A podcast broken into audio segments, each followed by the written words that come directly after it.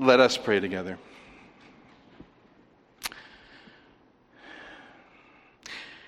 Here in this passage today, Heavenly Father, your Son speaks to us matters of eternal importance, words that bring joy and life to some, guilt, condemnation, and judgment to others. Oh, move in us today, in our midst, Heavenly Father, to cause these words to be words of life. Bring the lost to salvation. Break up the hard and packed soil Bring the languishing to fullness of life, all to your glory, all to your glory. In Jesus' name, amen. Well, has it occurred to you that this parable that we are studying together is about this moment, this very moment right now, as we are together hearing the Word of God? The Word of God is being preached right now, the seed is being sown right now, and it's landing on soils different kinds of soils.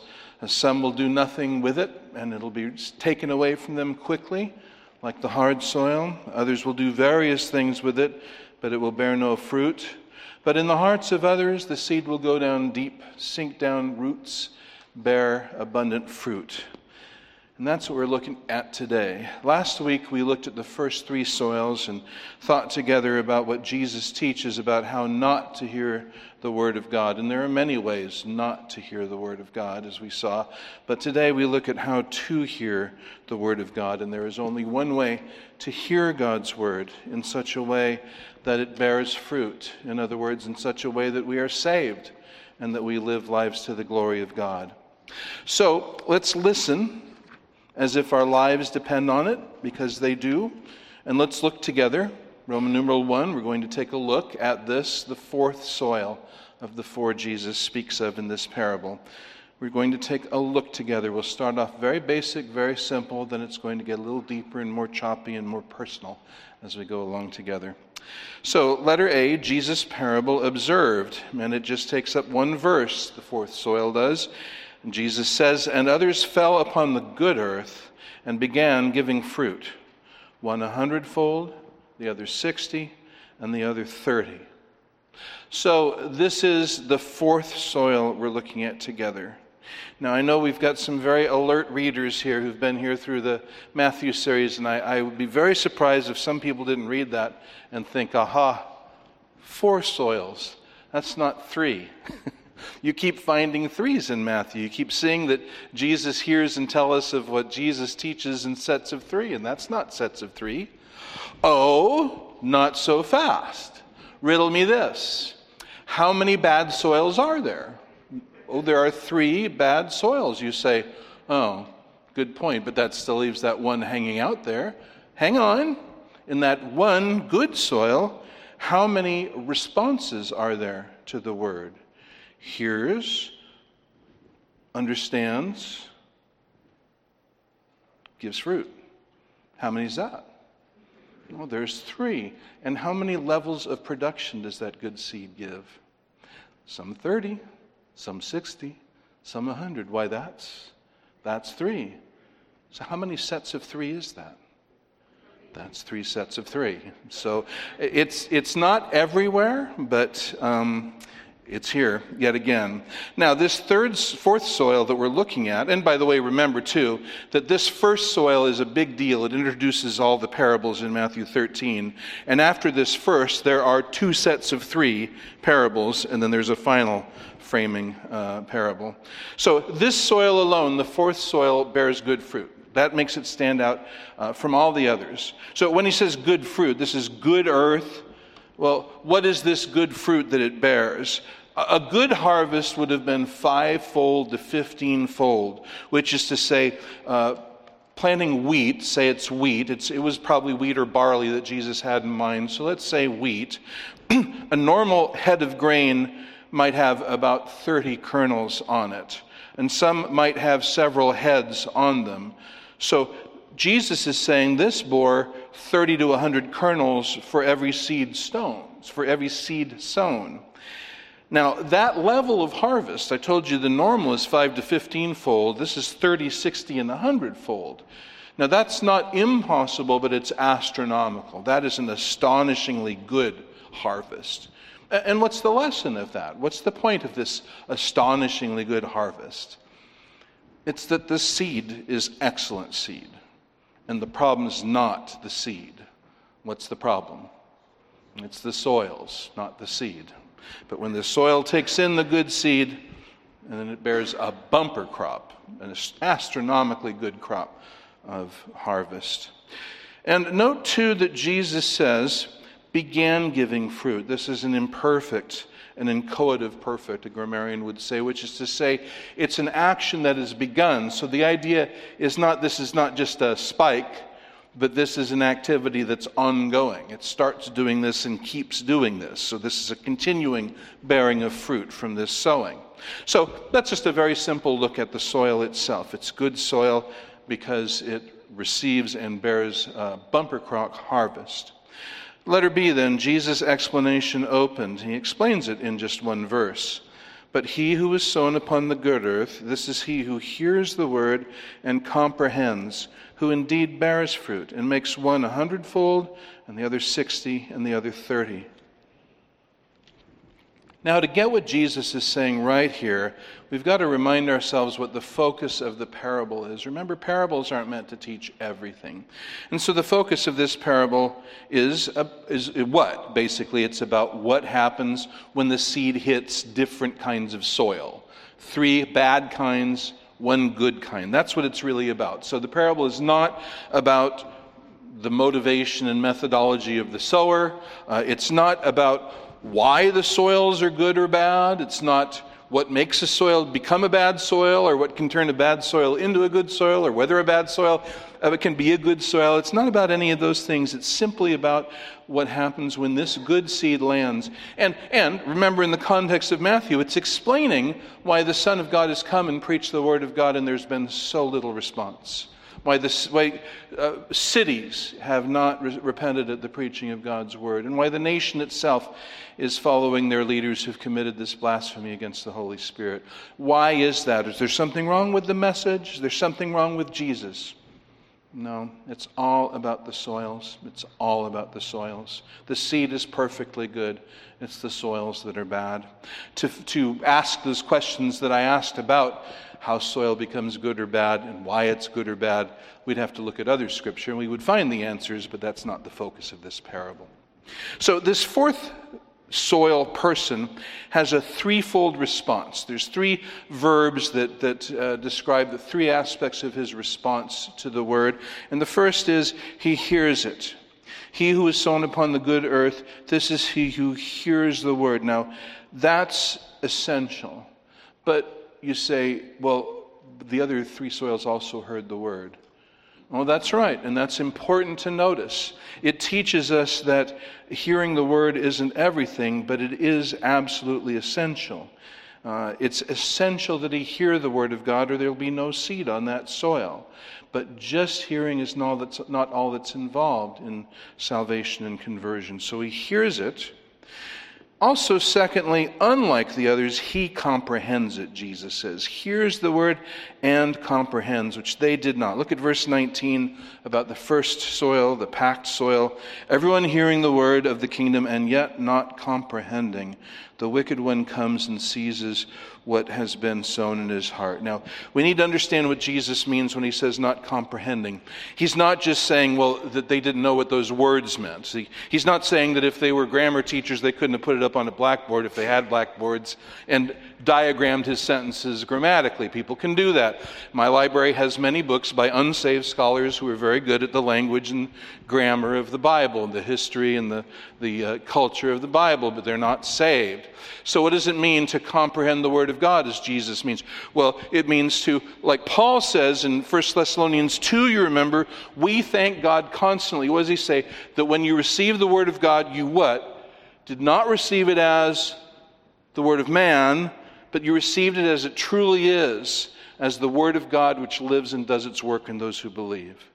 They received it as the Word of God. So for the person to comprehend it is for the person to, to see the power of these words, to see the worth of these words, to see the worth of the speaker, and, and the vital importance of heeding these words as God's words, not just as inspiring thoughts, not as clever thoughts, not even as wise thoughts, but as truths of God and responding to them as God's words. That, that's what it means to comprehend them, to see and, as it were, feel, feel the impact of their value.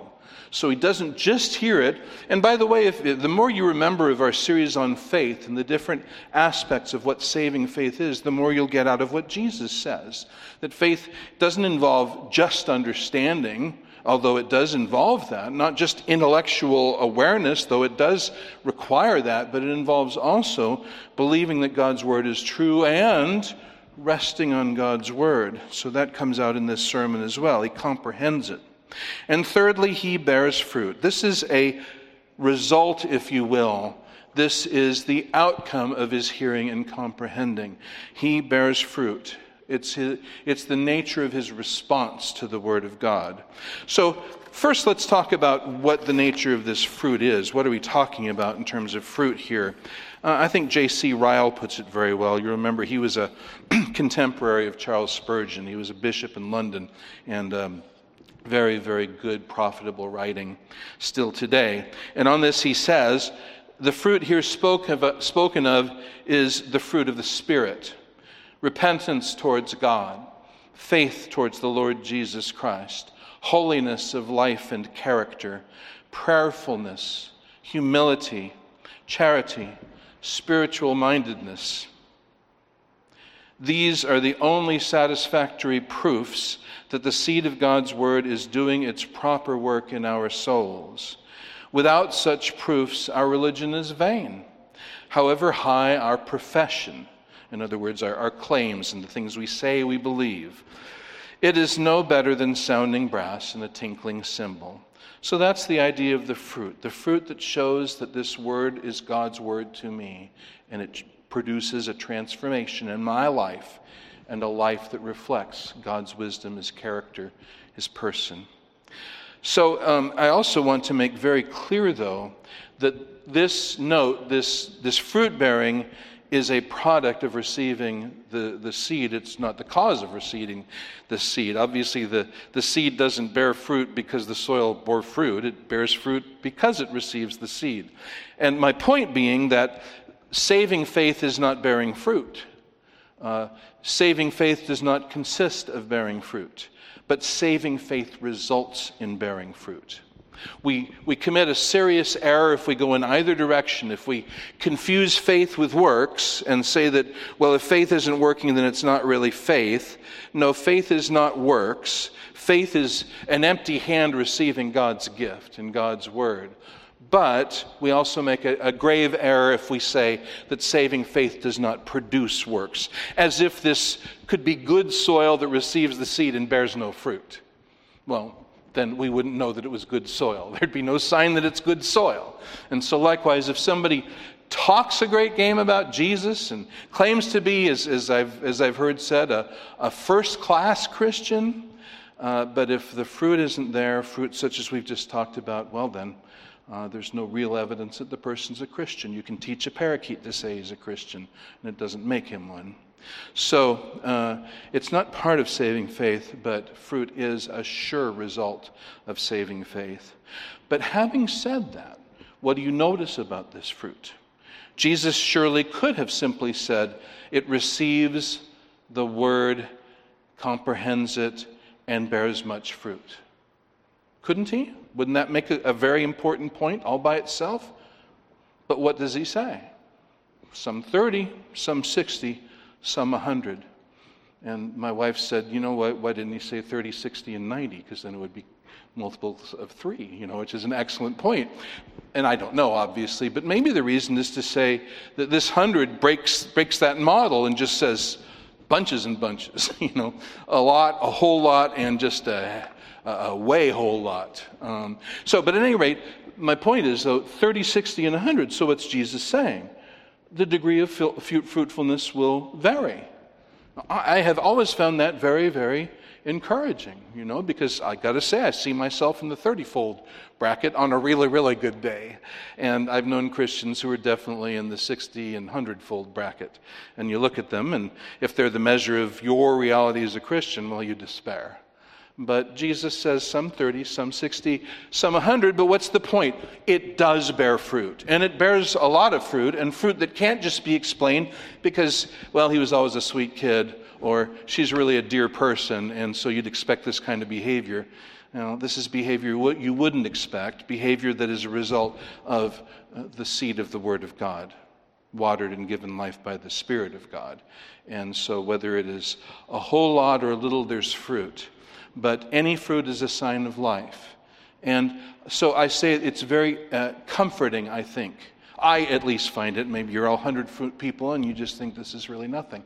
But um, I find it very comforting that he gives it in different levels. That said, it also is, what would you say, exhortational. It also is motivating. Why? Well, because if I'm bearing 30, why not bear 60? It's the same seed. Do you follow me? If I'm bearing 60, well, then why not 100? See, it's not a mark of good Christian health that somebody is, and I can't tell you how many people I've talked to are very excited and, and, and very energized to explain to me all the great reasons why they can't obey Jesus, why they can't serve Jesus, why they can't possibly be expected to do this or that that Jesus calls all his people to do. Uh, but when it comes to actually doing it, well, that, that strength is just not there. The strength is all given in explaining why I don't. Do you with me? But see, we look at this and it should encourage us to say, well, I may be 30 today, but by God's grace, I would like to go to higher ground, as the, as the hymn says. I really do want to bear 60. And if I achieve 60, I really do want to bear 100, because what else am I here to do? Do I have another agenda besides to serve and glorify God? Well, then that's a problem. My agenda should be to serve and glorify God with everything I'm worth to the greatest degree that I possibly can. Now, what I can do isn't going to be what Charles Spurgeon did or the other greats, John Bunyan or all the other wonderful Johns, and Jonathan Edwards, John Brown of Haddington, and we could go on and on.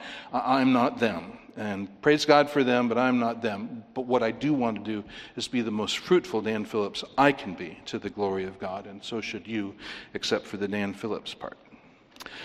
So, now let's look a closer look and simply ask the question what makes it good soil? That's what we're going to look at closely here. What makes it good soil? Roman numeral 2. A closer look. And here we're going to look first at the parable, but we will get into the larger teaching of Scripture, as I said, which tells us even more about these truths. So, first, simply let's do a comparison. Letter A, a comparison among the so- soils. If you just write Paris in the blank there, you've got the word. A comparison among the soils. So, what do all the soils have in common? Tell me. Tell me louder. All the soils have in common that seed is sown on them. So, what that means is, and Jesus says this for all four soils, all these kinds of people do what? They all hear. Exactly right.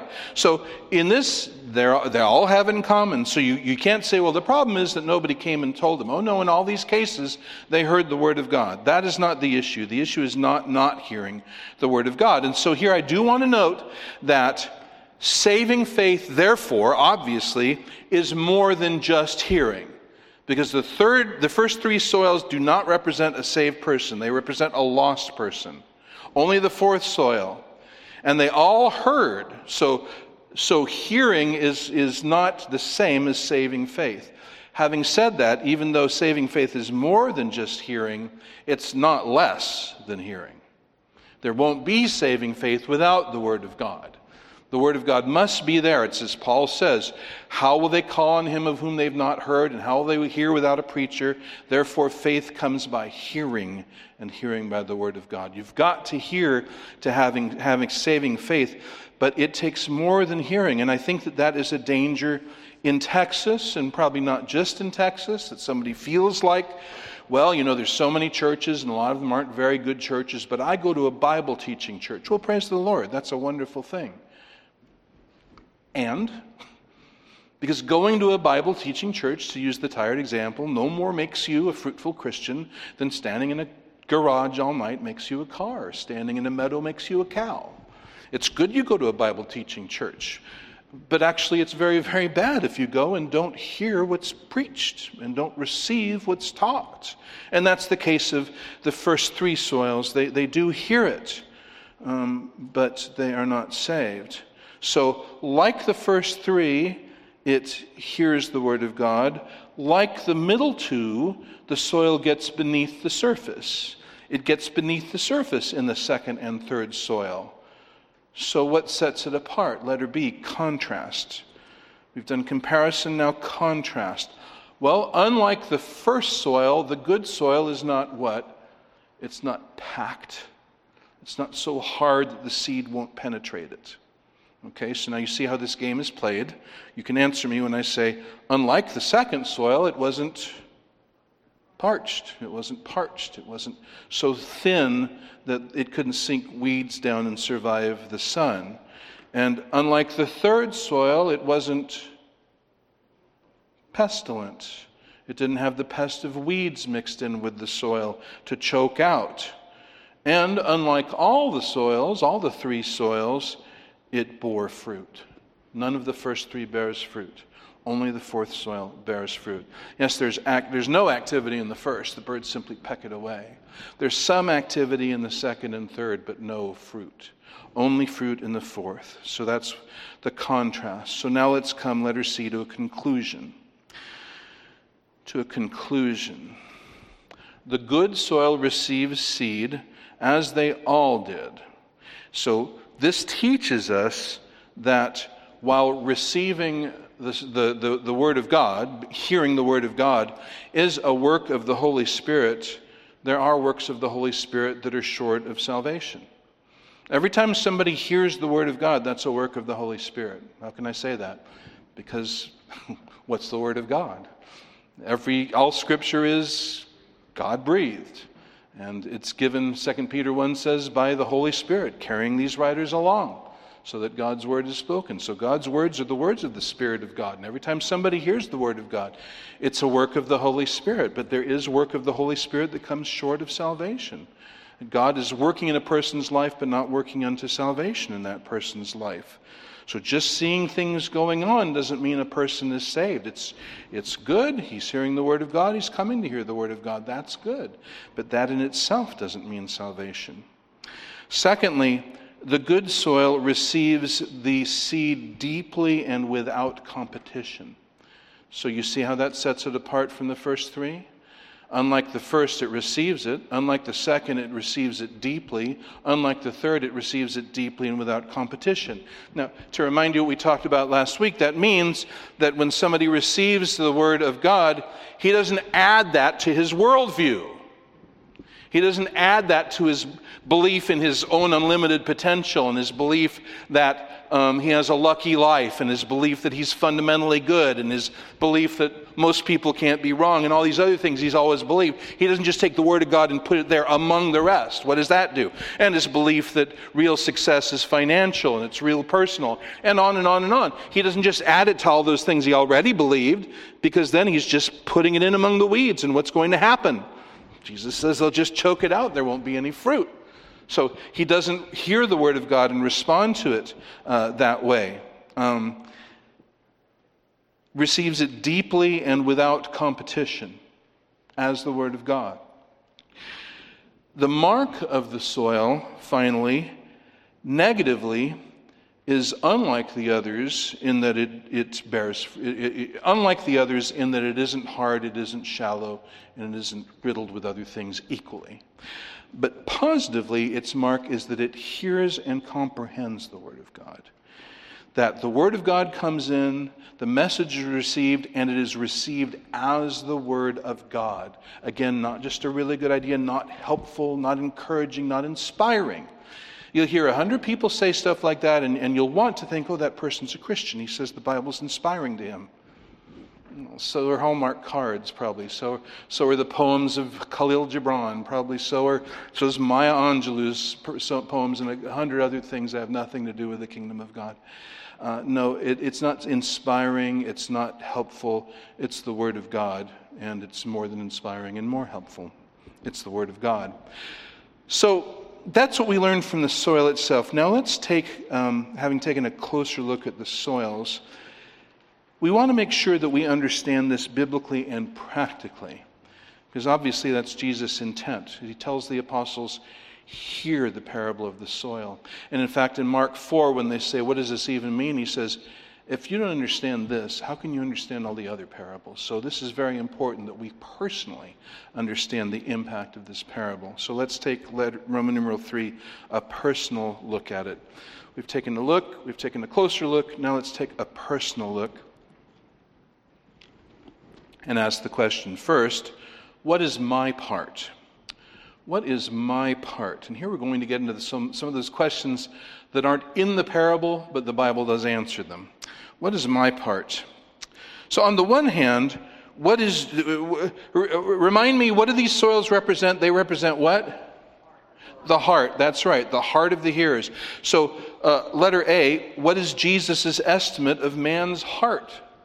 Does he say we're all basically good? And if we just tap into our better angels, we'll all be fine? Is that what Jesus thinks of mankind? Uh, or that we're basically God inside. We're all stardust and children of the infinite. Is that what, the way Jesus talked? Not as I recall. Matthew 15 19 tells us what he thinks of the human heart. Matthew 15 19, he will say, For out of the heart come evil thoughts, murders, adulteries, sexual immoralities, thefts, false witness, slanders. He does not put that all on society or systemic this, that, or the other thing, or being dropped on our heads as children. They all come out of our heart. And he uses a present tense verb suggesting that he's saying it's what characteristically comes out of the human heart. And this, if you've read the Bible, you know that this is God's mm, verdict. It's his diagnosis of our condition. You see it again and again in the Psalms. God looks down on us to see if there's any who understands, if there's any who seek God. And what do we read? They've all gone aside. Together they've become corrupt. This is God's estimate of our heart. And that's because of the fall. So you read in Genesis 3, we die. And in Genesis 6, God says, all of his thoughts are only evil all the day long. And that, that's, his, that's what he sees in our hearts. So, this is the condition of our heart. We're all bad soil. we're all bad soil. If, if, if the soil is the heart, well, we're all bad soil. You say, but there's one good soil. No, no, it should, it should interest us to ask, uh, how does that happen? You say, well, we, have, we exercise our free will to change. Okay, but wait a minute. well, where does the will reside? People talk about the will as if it's something that's floating out there that, like, you know, we can talk to on a walkie talkie or something. But what is the will? It's just our heart making decisions. Ah, and so it's the condition of our heart. Uh, Matthew 15, 19. Sinful, fallen, dead. So, how do I decide to become a better person out of that? How do I dive into a, a sewer and clean myself in it? But I can't. It's because it's me. And that is what the expression pull yourself up by your bootstraps was invented for. Your dead, God hating heart is going to decide to love God now? Well, but that's the trouble. The heart doesn't do that. So, what has to happen? Letter B. What must God do for us if we are to be saved? Now, I want you to understand when I say must He do, I don't mean that He's obliged to do it. He is not. We must understand. He owes us nothing but judgment. Owes us nothing but judgment. But if we are to be saved, look at the wording, if we are to be saved, then what must God do for us? And the answer is in the gospel Matthew 11, 25 through 27. And you see both sides of it. You see both soils, really, in Matthew 11, 25 to 27. At that time, Jesus said, I praise you, Father, Lord of heaven and earth, that you have hidden these things from the wise and intelligent Soil number one, soil number two, soil number three. This is, by the way, the chapter leading up to this one. This is the Jesus' response to all these cities not repenting. In other words, hearing the word of God but not responding in repentance. And what does he say? You've hidden these things from them. That's why they didn't repent. and have revealed them to infants. And that's soil four. God is Lord of both. Verse 26 Yes, Father, for this way was well pleasing to your sight. All things have been handed over to me by my Father, and no one knows the Son except the Father, nor does anyone know the Father except the Son, and anyone to whom the Son wills to reveal him. And that's the fourth soil. You see, boy, I don't understand that at all. Happily for you, the sermons on this are up on SermonAudio, so I would encourage you to go back because we looked at this at some length. Now, then again, look at this chapter, the section in the middle between the parable and the explanation that we skipped over, uh, verse 10 of Matthew 13. Matthew 13, verses 10 through 12 and 16. What he says in between the, the, the, the parable and the explanation, they come up and say in verse 10, Why do you speak to them in parables? But now notice closely what Jesus says in verse 11 To you it has been what? Given to know the mysteries of the kingdom of heaven. So why are they soil for? Because they made better decisions? Not what Jesus says. They did make better decisions, but why did they? Had the same heart as everyone else. Why did they? But Jesus says, because to them it was given to know the mysteries of the kingdom of heaven. And read on, verse 12 Whoever has to him more shall be given, he'll have an abundance, but whoever does not have, even what he has, shall be taken away from him. And now, closely note verse 16. But blessed are your eyes because they see, and your ears because they hear. Unlike the first three soils. Now, notice, he is not saying you earned a blessing by seeing and hearing. That's not what he's saying. The blessing is not a reward for seeing and hearing. What is it? It's the explanation for their seeing and hearing. I know that you're blessed because you see. I know that you're blessed because you hear. It's a gift of God. It's a blessing of God, it's the work of God.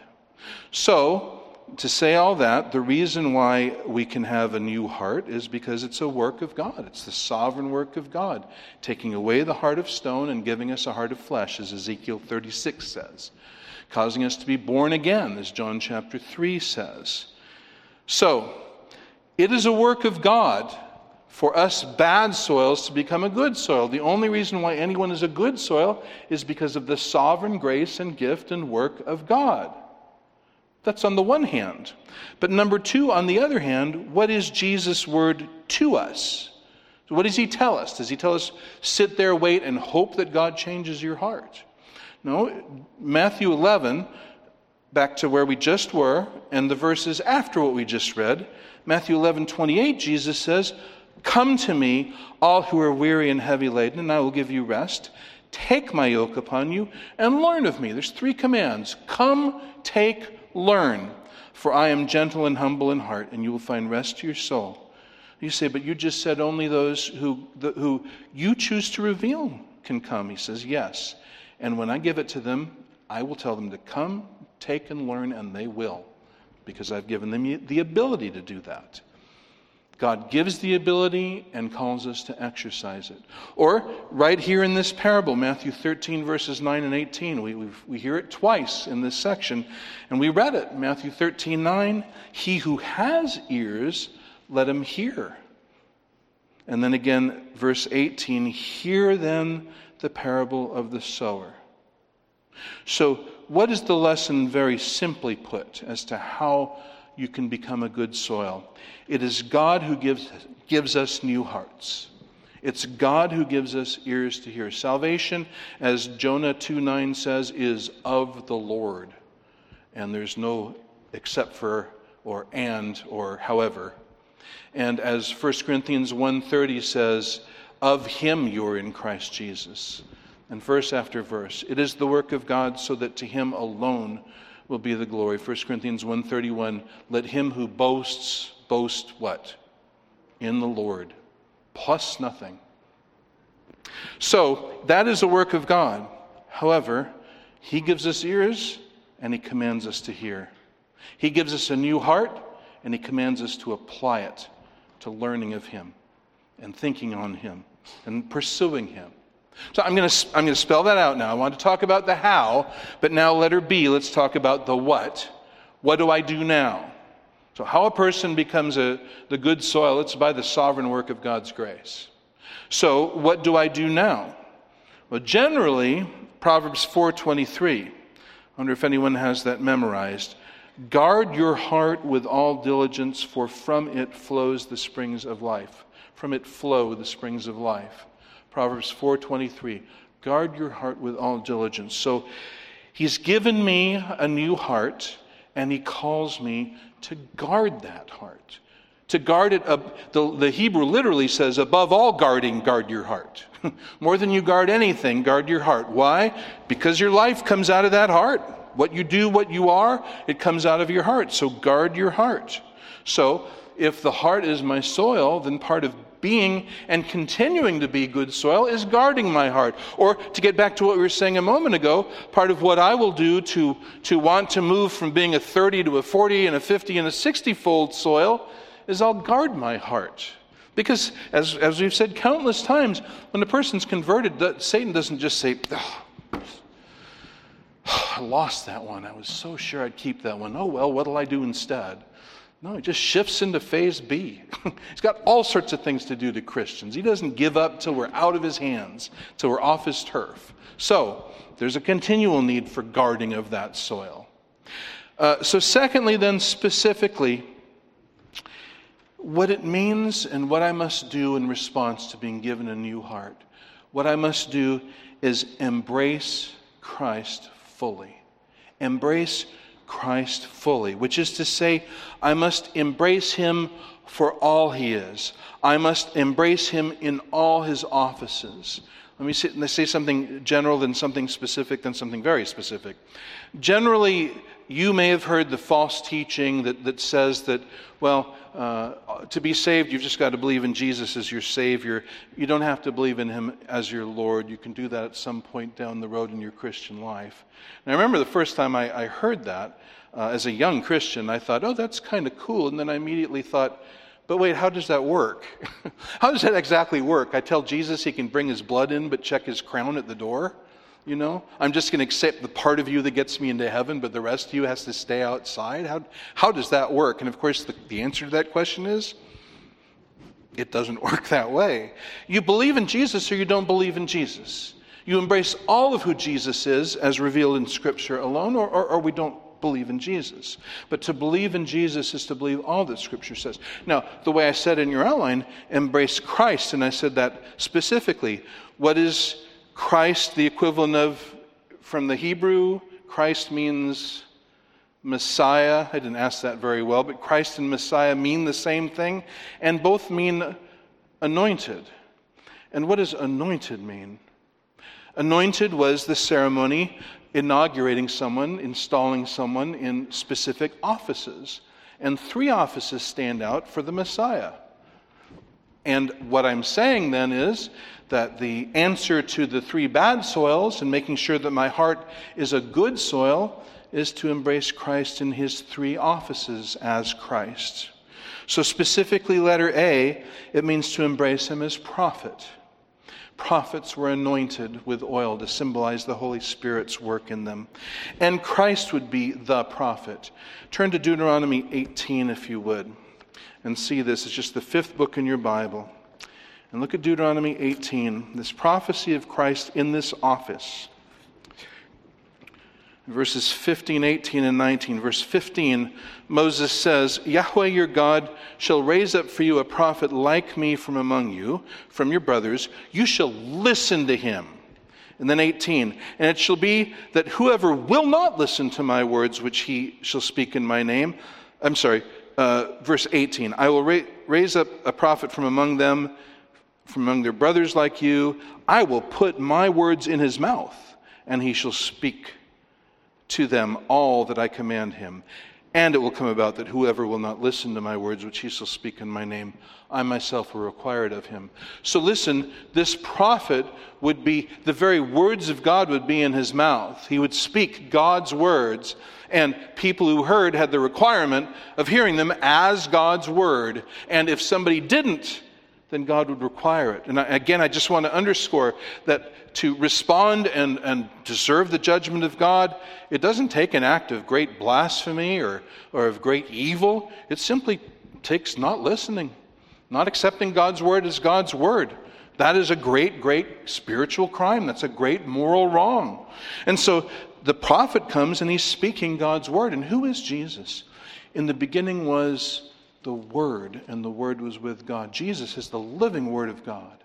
And Jesus is this prophet, uh, probably more than Moses could, everything Moses could see and more. He was God's Word walking and talking. And so we must embrace Jesus as God's anointed prophet. We must embrace him as the prophet. And when we hear, and, and, I want to show you how this particularly deals with the packed soil, the hard soil. When we hear and comprehend him as God's prophet, we're plowed. We're plowed. When we accept him as God's prophet, God's word breaks up that hard soil. God's word shatters that hard, proud, God resistant soil. He exposes God's holiness to us and we see our sinfulness and we're devastated and laid low. He, he, he, lays bare our sin to us by His word and we're shattered. He announces God's judgment to us, judgment that we see that we deserve, and we quaver in fear. You see, Jesus, as God's prophet, shatters my proud, self willed heart so that the packed soil is no longer packed soil, it's been broken up.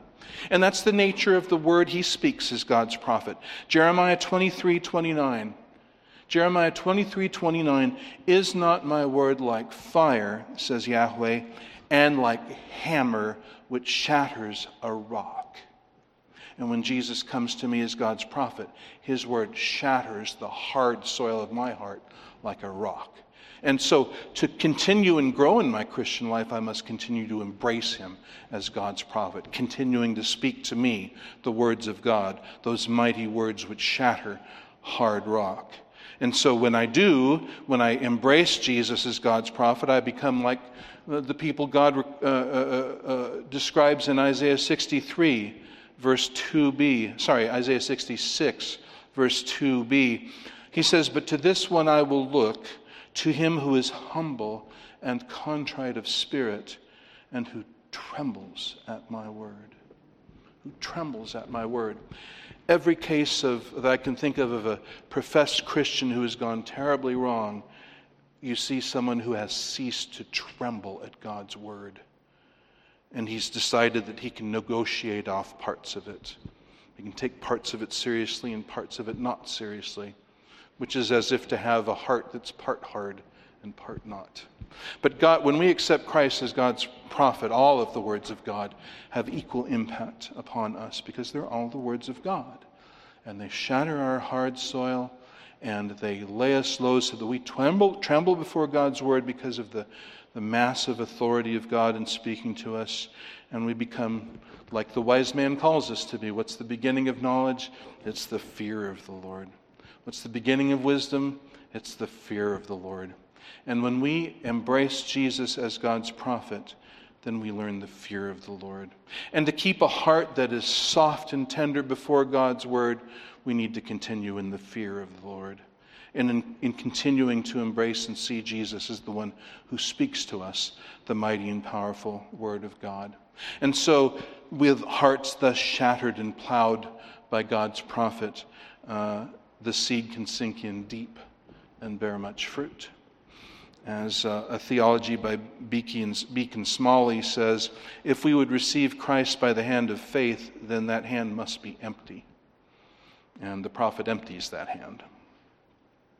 So we must receive him as God's prophet, but also, secondly, we must embrace Christ fully as priest. God's priest, letter B. Many verses of Scripture speak of this. One is Psalm 110.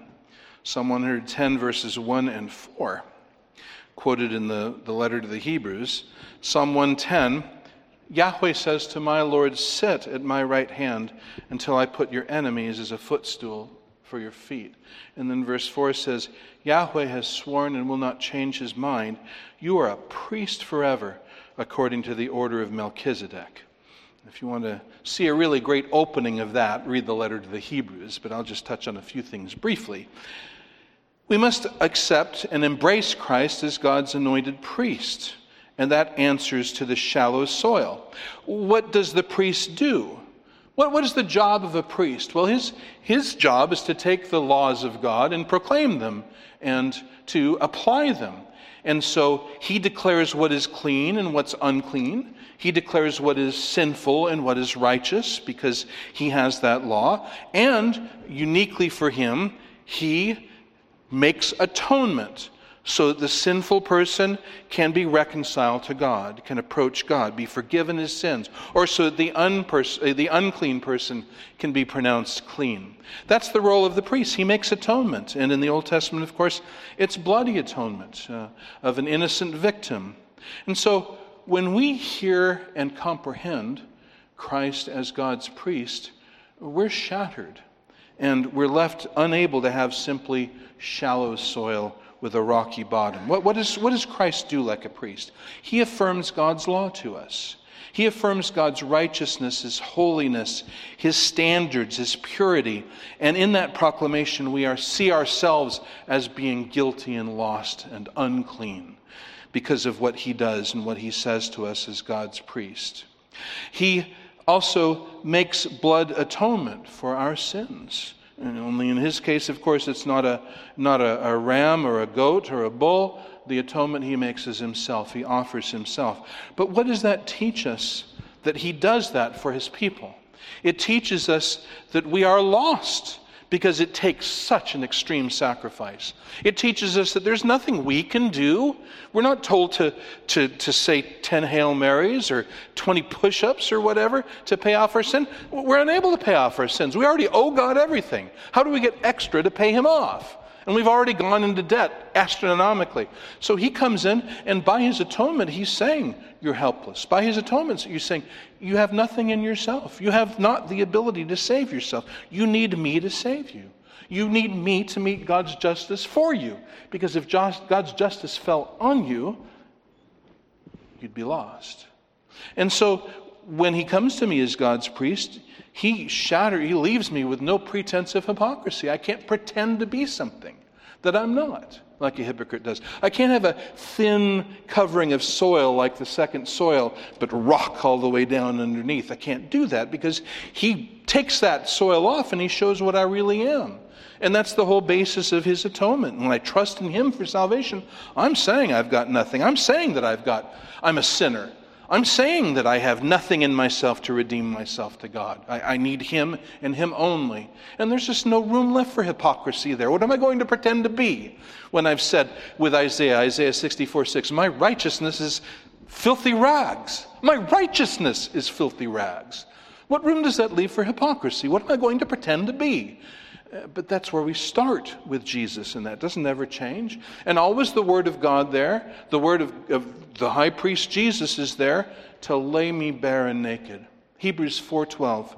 For the word of God is living and active and sharper than any two-edged sword, piercing as far as the division of soul and spirit, of both joints and marrows, and able to judge the thoughts and intentions of the heart. And the next verse says, "In all things are naked and vulnerable before him." to whom we must give an account. Naked and vulnerable.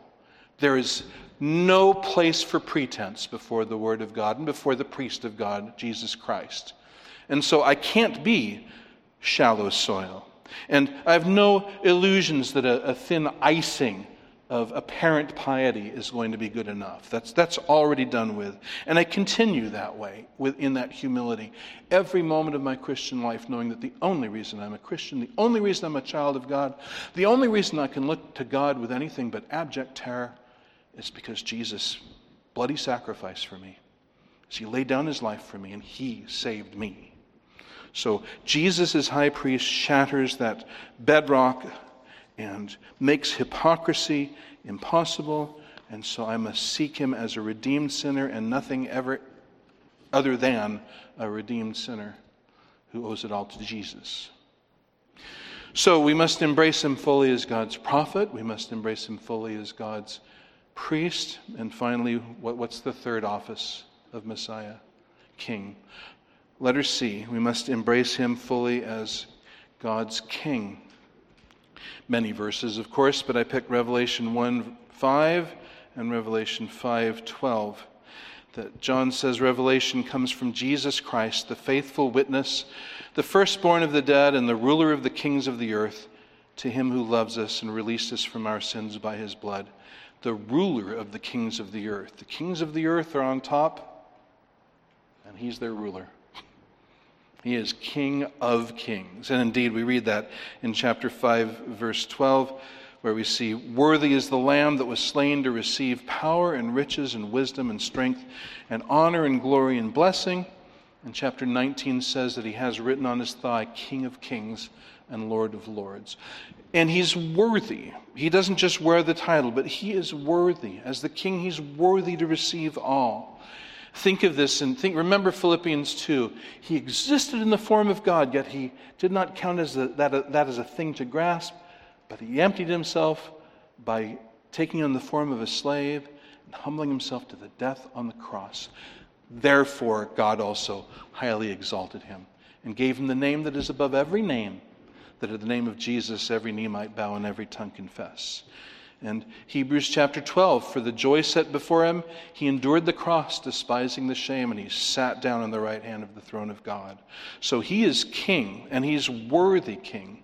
And when I embrace God as, as I'm sorry, embrace Jesus as God's anointed, all worthy king, I confess his absolute worth and his absolute authority. I confess that He alone is King of kings and Lord and lords, and that in terms of authority or worth, nothing has anything on him. He is above all in worth, he is above all in authority. And so, saying that, saying that he is the one and only king, where's the room for weeds? Where's the room for, for competitors? How do I fit Jesus in among a bunch of other equal things that I cling to? I can't. He's King of kings, He's Lord of lords, He's all worthy, worthy to receive all riches and blessing and grace and power.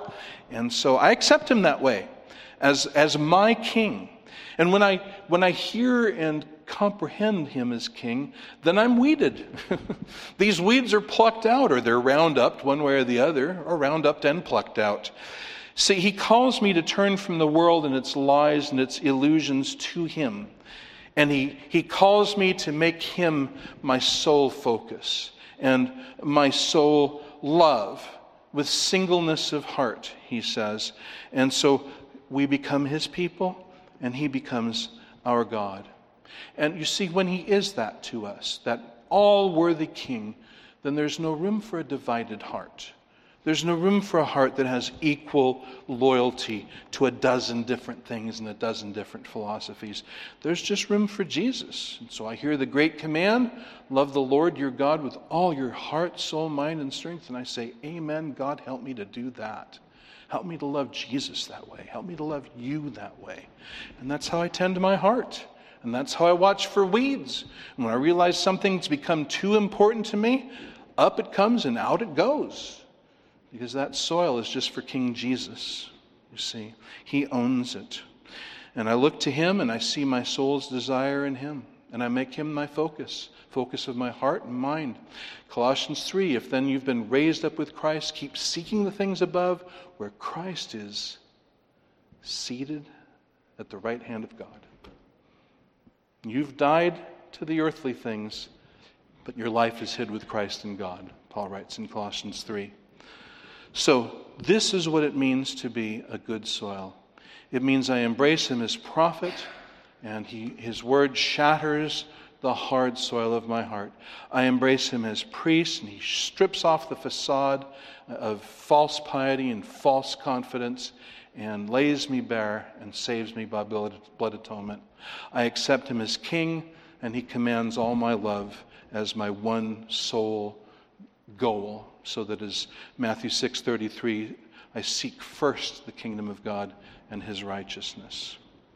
So we see yet again that Jesus is the answer to all of our deepest needs. It's just always going to be Jesus. It's just always going to be Jesus. So let us guard our hearts by fixing them on the Lord Jesus Christ, by seeking Him to soften our hearts, by gazing on Him to break up the bedrock of our hypocrisy, and by bowing before Him as our, our only and our sole Lord and King. And thus we'll have good hearts as Jesus defines it, and thus we can bear, so, uh, bear much fruit to the glory of God. Let us pray. Heavenly Father, we thank you for this, your word, and how powerfully it's spoken to us. It has had much power, but my prayer is that the Holy Spirit will bring it home to power. There are surely some here who in the past have listened to the Word of God and walked away unchanged, thought it was interesting, then gone right back to their own lives, or who hear it and try to add it into other things that they believe and, and find you just you can't do that. I pray that in the case of those that you will give them new hearts and lead them to yearn after you and see you as you really are to see Jesus Christ as King of Kings, Lord of Lords, the one priest who alone can atone for our sins and reconcile us to you. And for all of us who languish and, and are weary and need of encouragement, help us to see the glory of Jesus as our prophet, priest, and king, so that before him we can have hearts that are tender, that are absolutely without pretense, and that are singly fixed on him. We pray these things in Jesus' name. Amen.